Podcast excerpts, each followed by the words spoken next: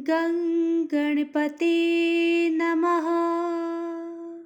बोलिए सचिदानंद सदगुरु साईनाथ महाराज की जय।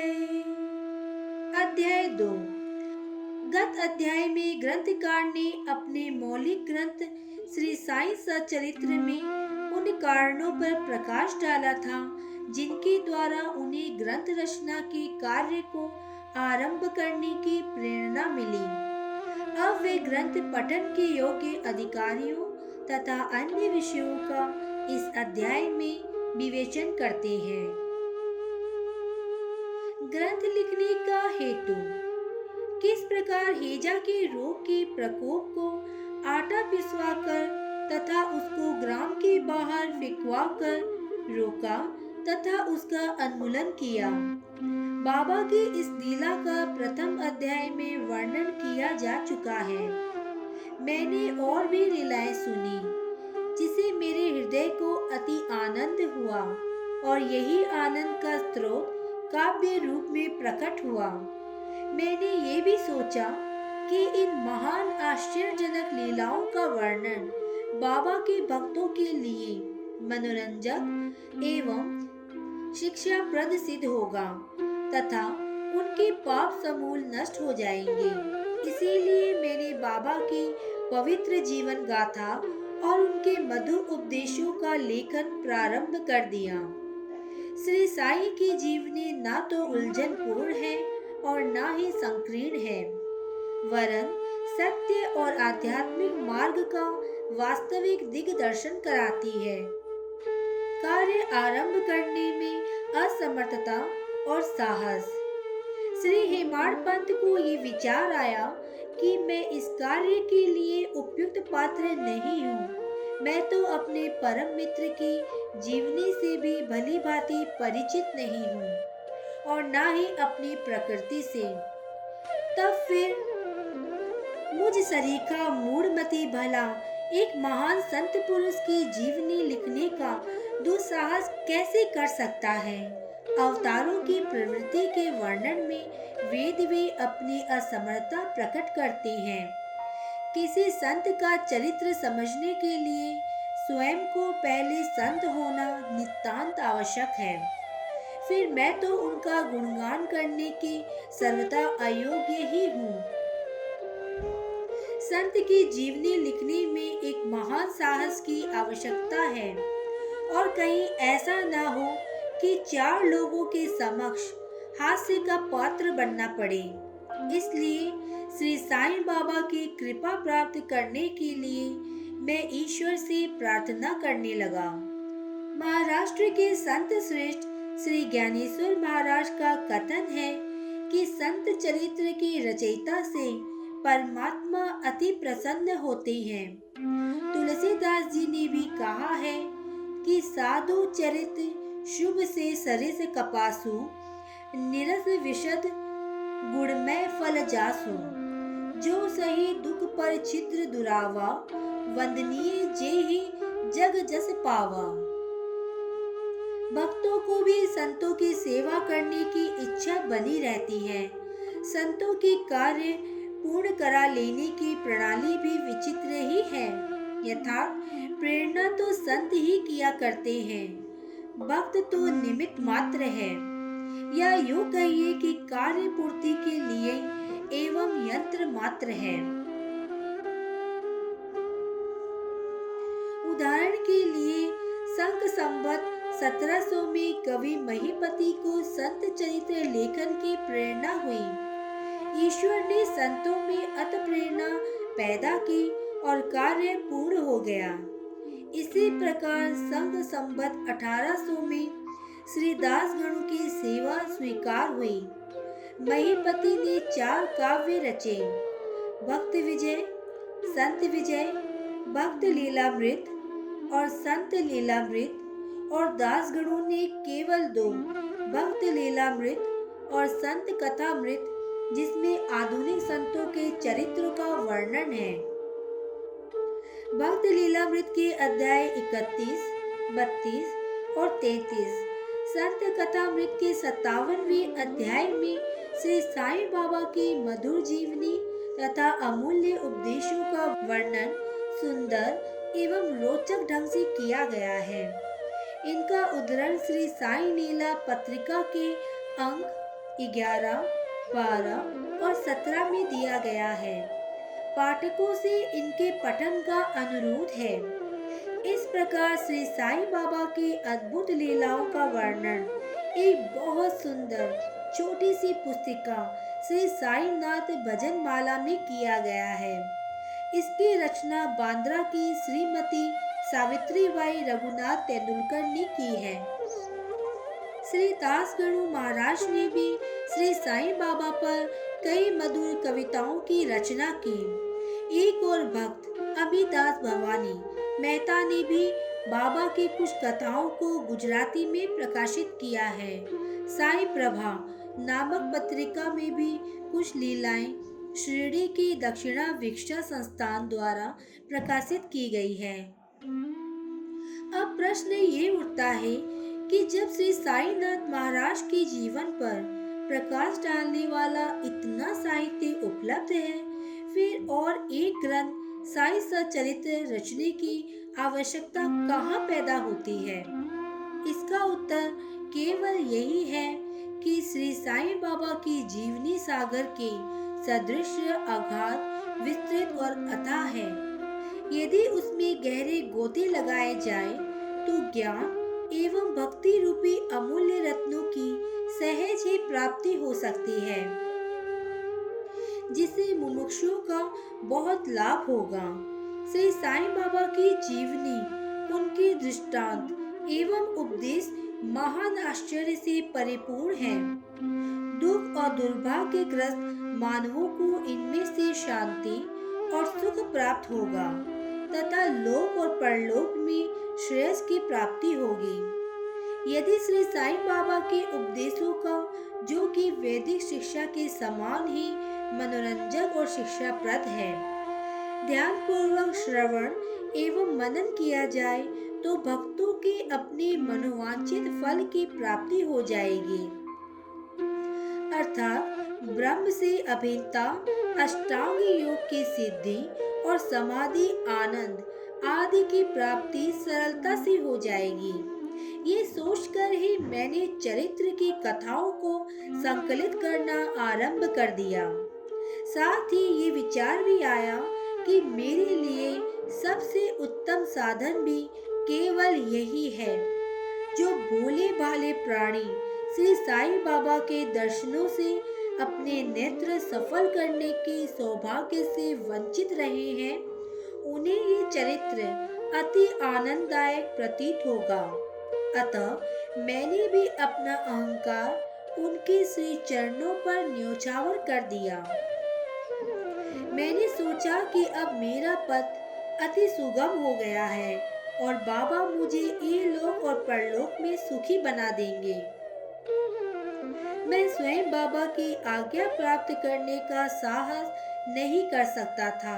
अतः मैंने श्री माधव राव उपनाम श्यामा से, जो कि बाबा के अंतरंग भक्तों में से एक थे, इस हेतु प्रार्थना की।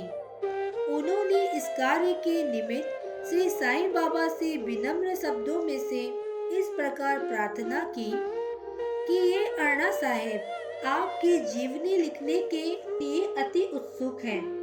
परंतु आप कृपया ऐसा न कहना कि मैं तो एक फकीर हूँ। मेरी जीवनी लिखने की आवश्यकता ही क्या है?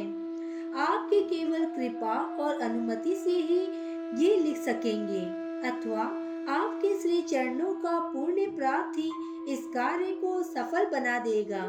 आपकी अनुमति तथा आशीर्वाद के अभाव में कोई भी कार्य यशस्वी नहीं हो सकता।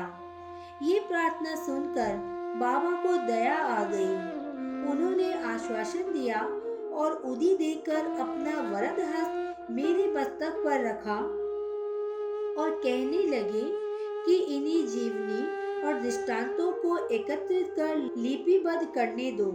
मैं इनकी सहायता करूँगा। मैं स्वयं ही अपनी जीवनी लिखकर भक्तों की इच्छा पूर्ण करूँगा। परंतु इनको अपना अहंकार त्याग कर मेरी शरण में आना चाहिए। जो अपने जीवन में इस प्रकार आचरण करते हैं, उसकी मैं अत्यधिक सहायता करता हूँ। मेरी जीवन कथाओं की बात तो सहज है। मैं तो इन्हें घर बैठे अनेक प्रकार से सहायता पहुँचाता हूँ। जब इनका अहंकार पूर्णतः नष्ट हो जाएगा और खोजने पर लेश मात्र भी नहीं मिलेगा। तब मैं इनके अंतकरण में प्रकट होकर स्वयं ही अपनी जीवनी लिखूँगा। मेरे चरित्र और उपदेशों के श्रवण मात्र से ही भक्तों के हृदय में श्रद्धा जागृत होकर सरलता पूर्वक आत्मानुभूति एवं परमानंद की प्राप्ति हो जाएगी। ग्रंथ में अपने मत का प्रतिपादन और दूसरों का खंडन तथा अन्य किसी विषय के पक्ष या विपक्ष में व्यर्थ के वाद विवाद की कुचेष्टा नहीं होनी चाहिए।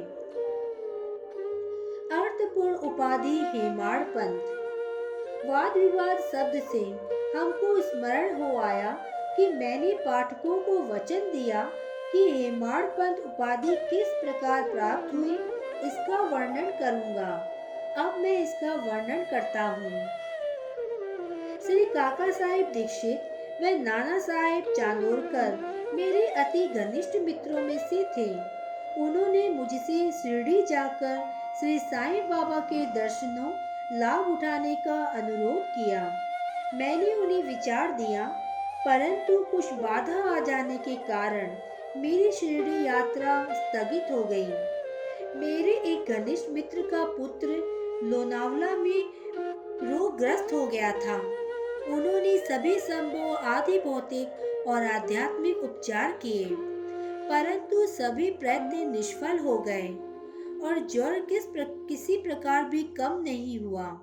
ये घटना देखकर मुझे विचार आया कि जब गुरु एक बालक के प्राणों की भी रक्षा करने में असमर्थ है तो उनकी उपयोगिता ही क्या है?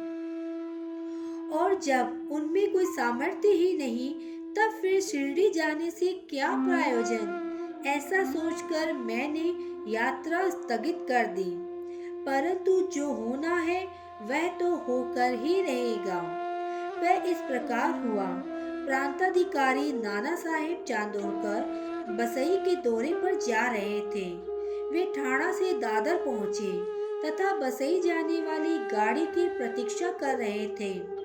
उसी समय बांद्रा लोकल आ पहुँचे, जिसमें बैठकर वे बांद्रा पहुँचे तथा शिरडी यात्रा स्थगित करने के लिए मुझे आड़े हाथों लिया। नाना साहेब का तर्क मुझे उचित तथा सुखदायी प्रतीत हुआ। इसके फलस्वरूप मैंने उसी रात्रि शिरडी जाने का निश्चय किया और सामान बांधकर शिरडी को प्रस्थान कर दिया। मैंने सीधे दादर जाकर वहाँ से मनमाड की गाड़ी पकड़ने का कार्यक्रम बनाया। इस निश्चय के अनुसार मैंने दादर जाने वाली गाड़ी के डिब्बे में प्रवेश किया।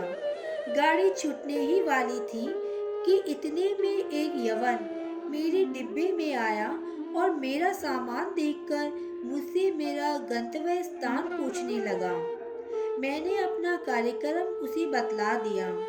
उसने मुझसे कहा कि मनमाड़ की गाड़ी दादर पर खड़ी नहीं होती, इसलिए सीधे बोरी बंदर से होकर जाओ। यदि ये साधारण सी घटना घटित ना हुई होती तो मैं अपने कार्यक्रम के अनुसार दूसरे दिन श्रेणी न पहुँच सकने के कारण अनेक प्रकार की शंका कुशंकाओं से घिर जाता। परंतु ऐसा घटना न था। भाग्य ने साथ दिया और दूसरे दिन नौ, दस बजे के पूर्व ही मैं शिरडी पहुँच गया। ये सन 1910 की बात है। जब प्रवासी भक्तों के ठहरने के लिए साठेवाड़ा ही एकमात्र स्थान था। तांगे से उतरने पर मैं साईं बाबा के दर्शन के लिए बड़ा ही लालायत था। उसी समय भक्त प्रवर श्री तात्या साहेब नूलकर मस्जिद से लौटे ही थे। उन्होंने बतलाया कि इस समय श्री साईं बाबा मस्जिद के मोड़ पर ही हैं। अभी केवल उनका प्रारंभिक दर्शन ही कर लो। फिर स्नान आदि से निवृत्त होने के पश्चात सुविधा से भेंट करने जाना। ये सुनते ही मैं दौड़ कर गया और बाबा की चरण वंदना की। मेरी प्रसन्नता का पारावार न रहा। मुझे क्या नहीं मिल गया था। मेरा शरीर उलसित सा हो गया। क्षुदा और तृष्णा की सुधी जाती रही। जिस क्षण से उनके भाव विनाशक चरणों का स्पर्श प्राप्त हुआ, मेरे जीवन में एक नूतन आनंद प्रवाह बहने लगा। मैं उनका स्मरण कर उन्हें मानसिक प्रणाम किया करता हूँ।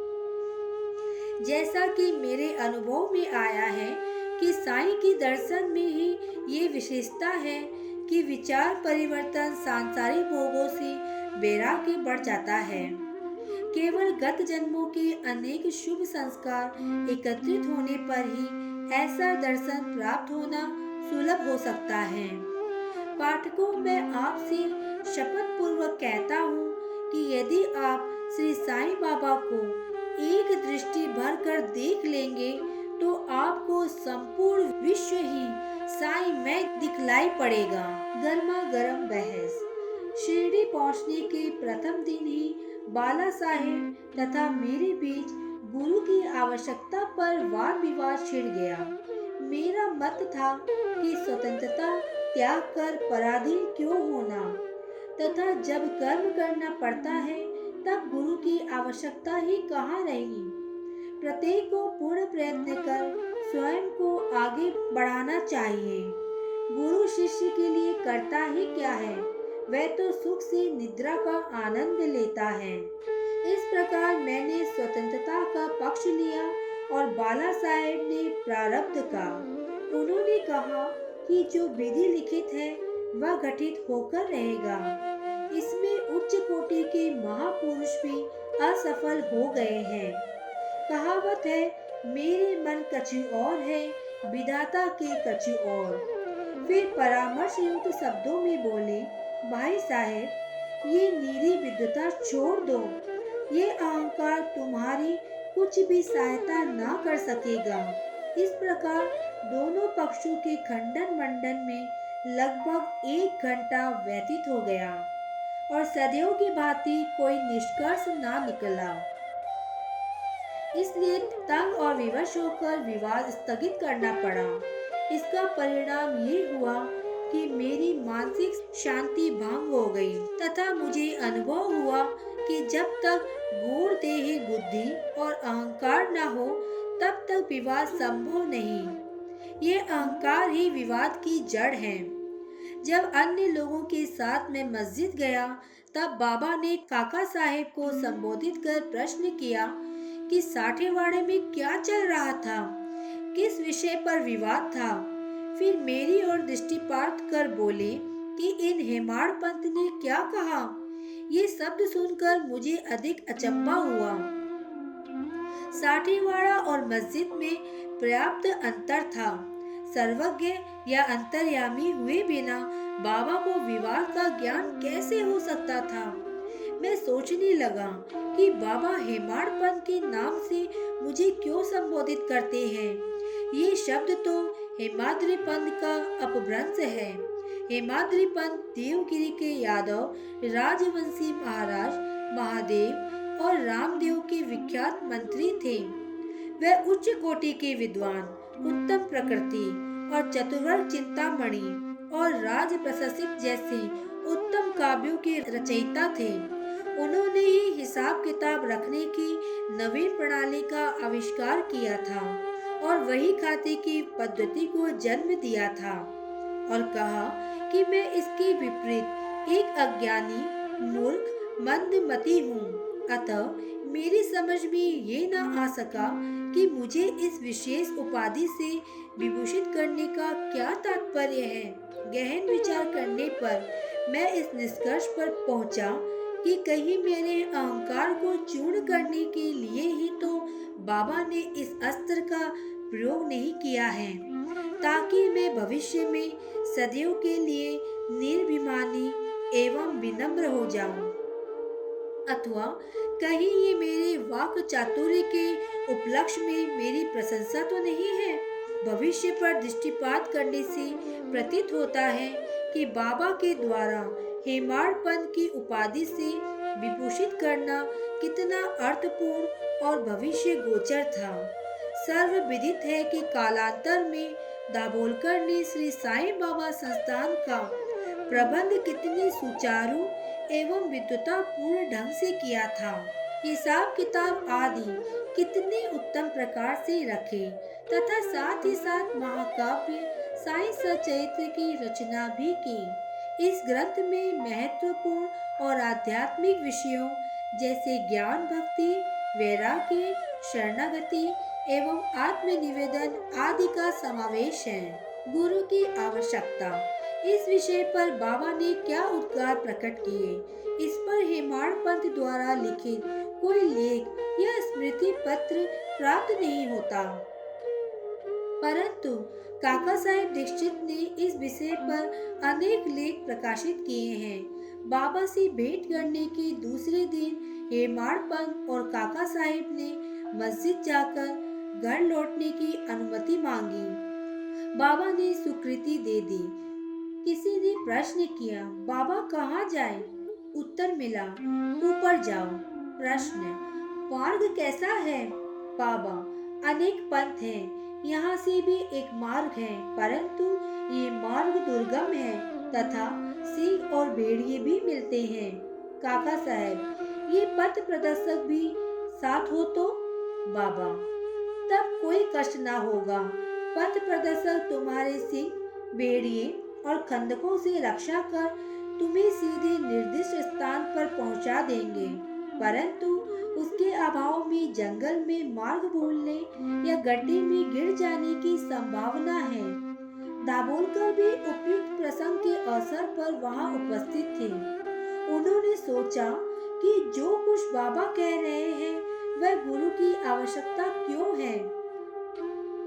इस प्रश्न का उत्तर उन्होंने सदा के लिए मन में ये गांठ बाँध ली थी कि अब कभी इस विषय पर वाद विवाद नहीं करेंगे, कि स्वतंत्र या परतंत्र व्यक्ति आध्यात्मिक विषयों के लिए कैसा सिद्ध होगा। प्रत्युक्त इसके विपरीत यथार्थ में परमाण लाभ केवल गुरु की उपदेश पालन में ही निहित है। इन उपदेशों का वर्णन मूल काव्य ग्रंथ के इसे हुए भी आत्मानुभूति के लिए राम को अपने गुरु वशिष्ठ और कृष्ण को अपने गुरु संदीपनी की शरण में जाना पड़ा था। इस मार्ग में उन्नति प्राप्त करने के लिए केवल श्रद्धा और धैर्य, यही दो गुण सहायक हैं।